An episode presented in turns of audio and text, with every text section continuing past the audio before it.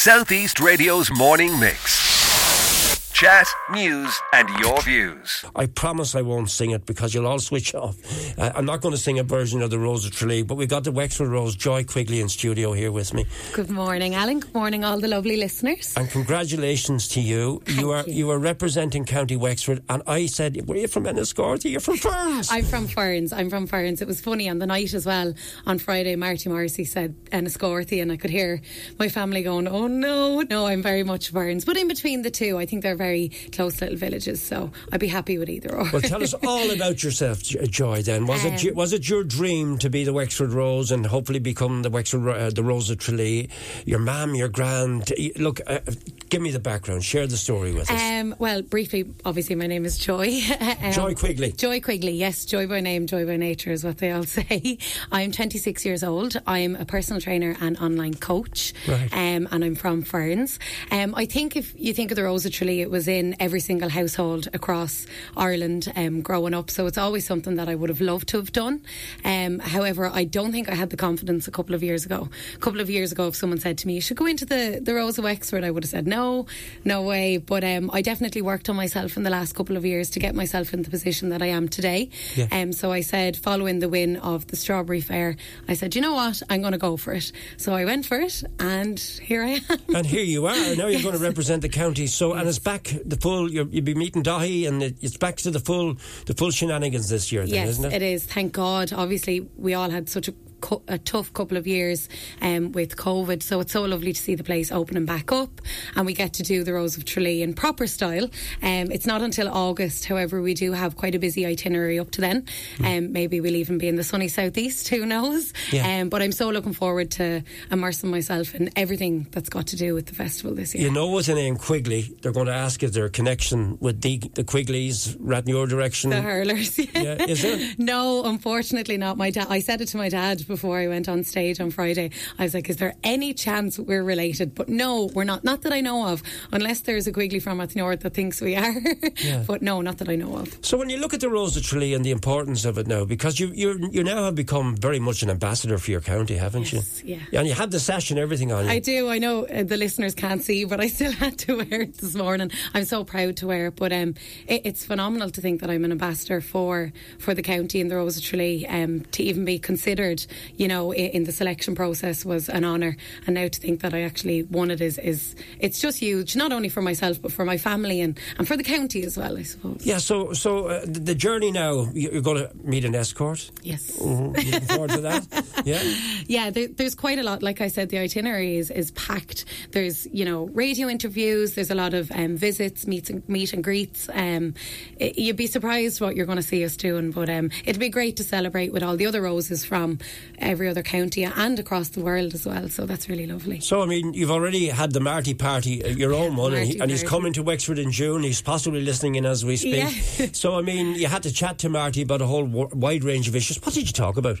Um, so we had like a pre-interview before we went on. That's when I first met Marty Morrissey. I was like starstruck. I was like, oh my god, because you always see him on the telly. So to meet him in real life, I was like, oh my god. But he was he was phenomenal. He really stole the show. He was so good to myself and all the other roses. There was nothing he wouldn't do.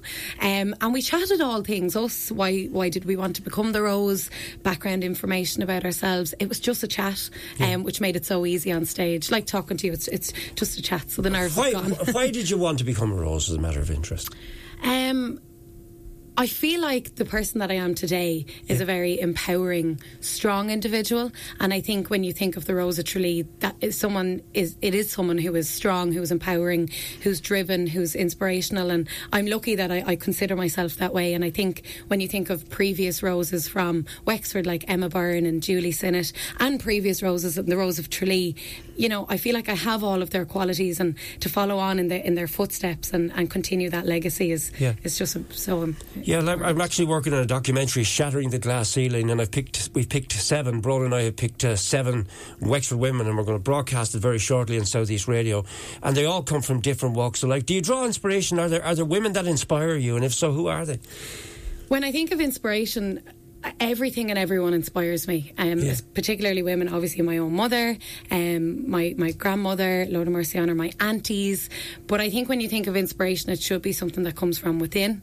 Um, everything inspires you. The environment you're in, the people that are around you.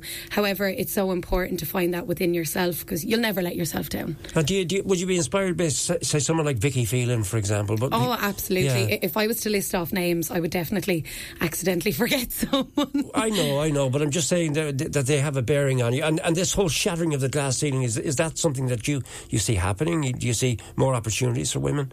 Please God, please God. Um, funny you should say that. I, I'm doing my masters at the moment in um, sports science, particularly looking at the science of female sport. So my research is to help bridge that gap and to try find equality when it comes to scientific, you know. Um, the scientific background of sport. If you think of it male versus females, there is a massive insignificance. So I'm here to help bridge that gap. So 100%, I think it has come a long, an awful long way, but we still have an awful lot to go. And, and the, the Festival of Kerry, the Rose of Tralee itself, has, has had to change and uh, taken on board modern developments too, hasn't it? It has. There's a lot of changes within the actual competition itself, isn't it? It has. Luckily enough, this year um, they've introduced a new rule, I suppose, that you can actually be transgender and you are welcomed into the festival, which is really, really lovely um, to see that growth and that change. And I'm sure in another 10 years' time, you know, it, it, there'll be more growth and, and more change in that. So it's really exciting to be a part of that. I want to wish you the very best of luck. Thank you so You're, much. you're going to be a powerful ambassador for Thank Wexford. Now, are you going to be singing, telling a poem, or have you, can you give us a, an, an insight into what you do? My talent um, at the at the ball on Friday was it was very much Marty Morrissey, and I just stood there. Um, I recently did a bodybuilding competition in March, so I taught Marty Morrissey how to do the poses, um, which was definitely a sight for sore eyes. but uh, hopefully, I could do something similar. I, I don't really sing, I don't really dance in public anyway, um, so I'll find something. But I think it's all about having a bit of crack, so Yeah. I'll come up with something. Joy by name, joy by nature. your granny had it right, or was it your mum? Uh, my mum, my mum, ma- will do your mum has it right. Wish you well. Thank you so Fly much. the flag for the purple and gold. I will. I think you got a right, ch- a right chance. Yeah. And Thank that's, you so That's the purple and gold in me saying that. Thank you're, you. You're going to do the county proud. Well done, Joy. Thank you so much for having me. Thank you. Not at all. Pleasure. Southeast Radio's morning mix. Chat, news, and your views. Alan Corcoran.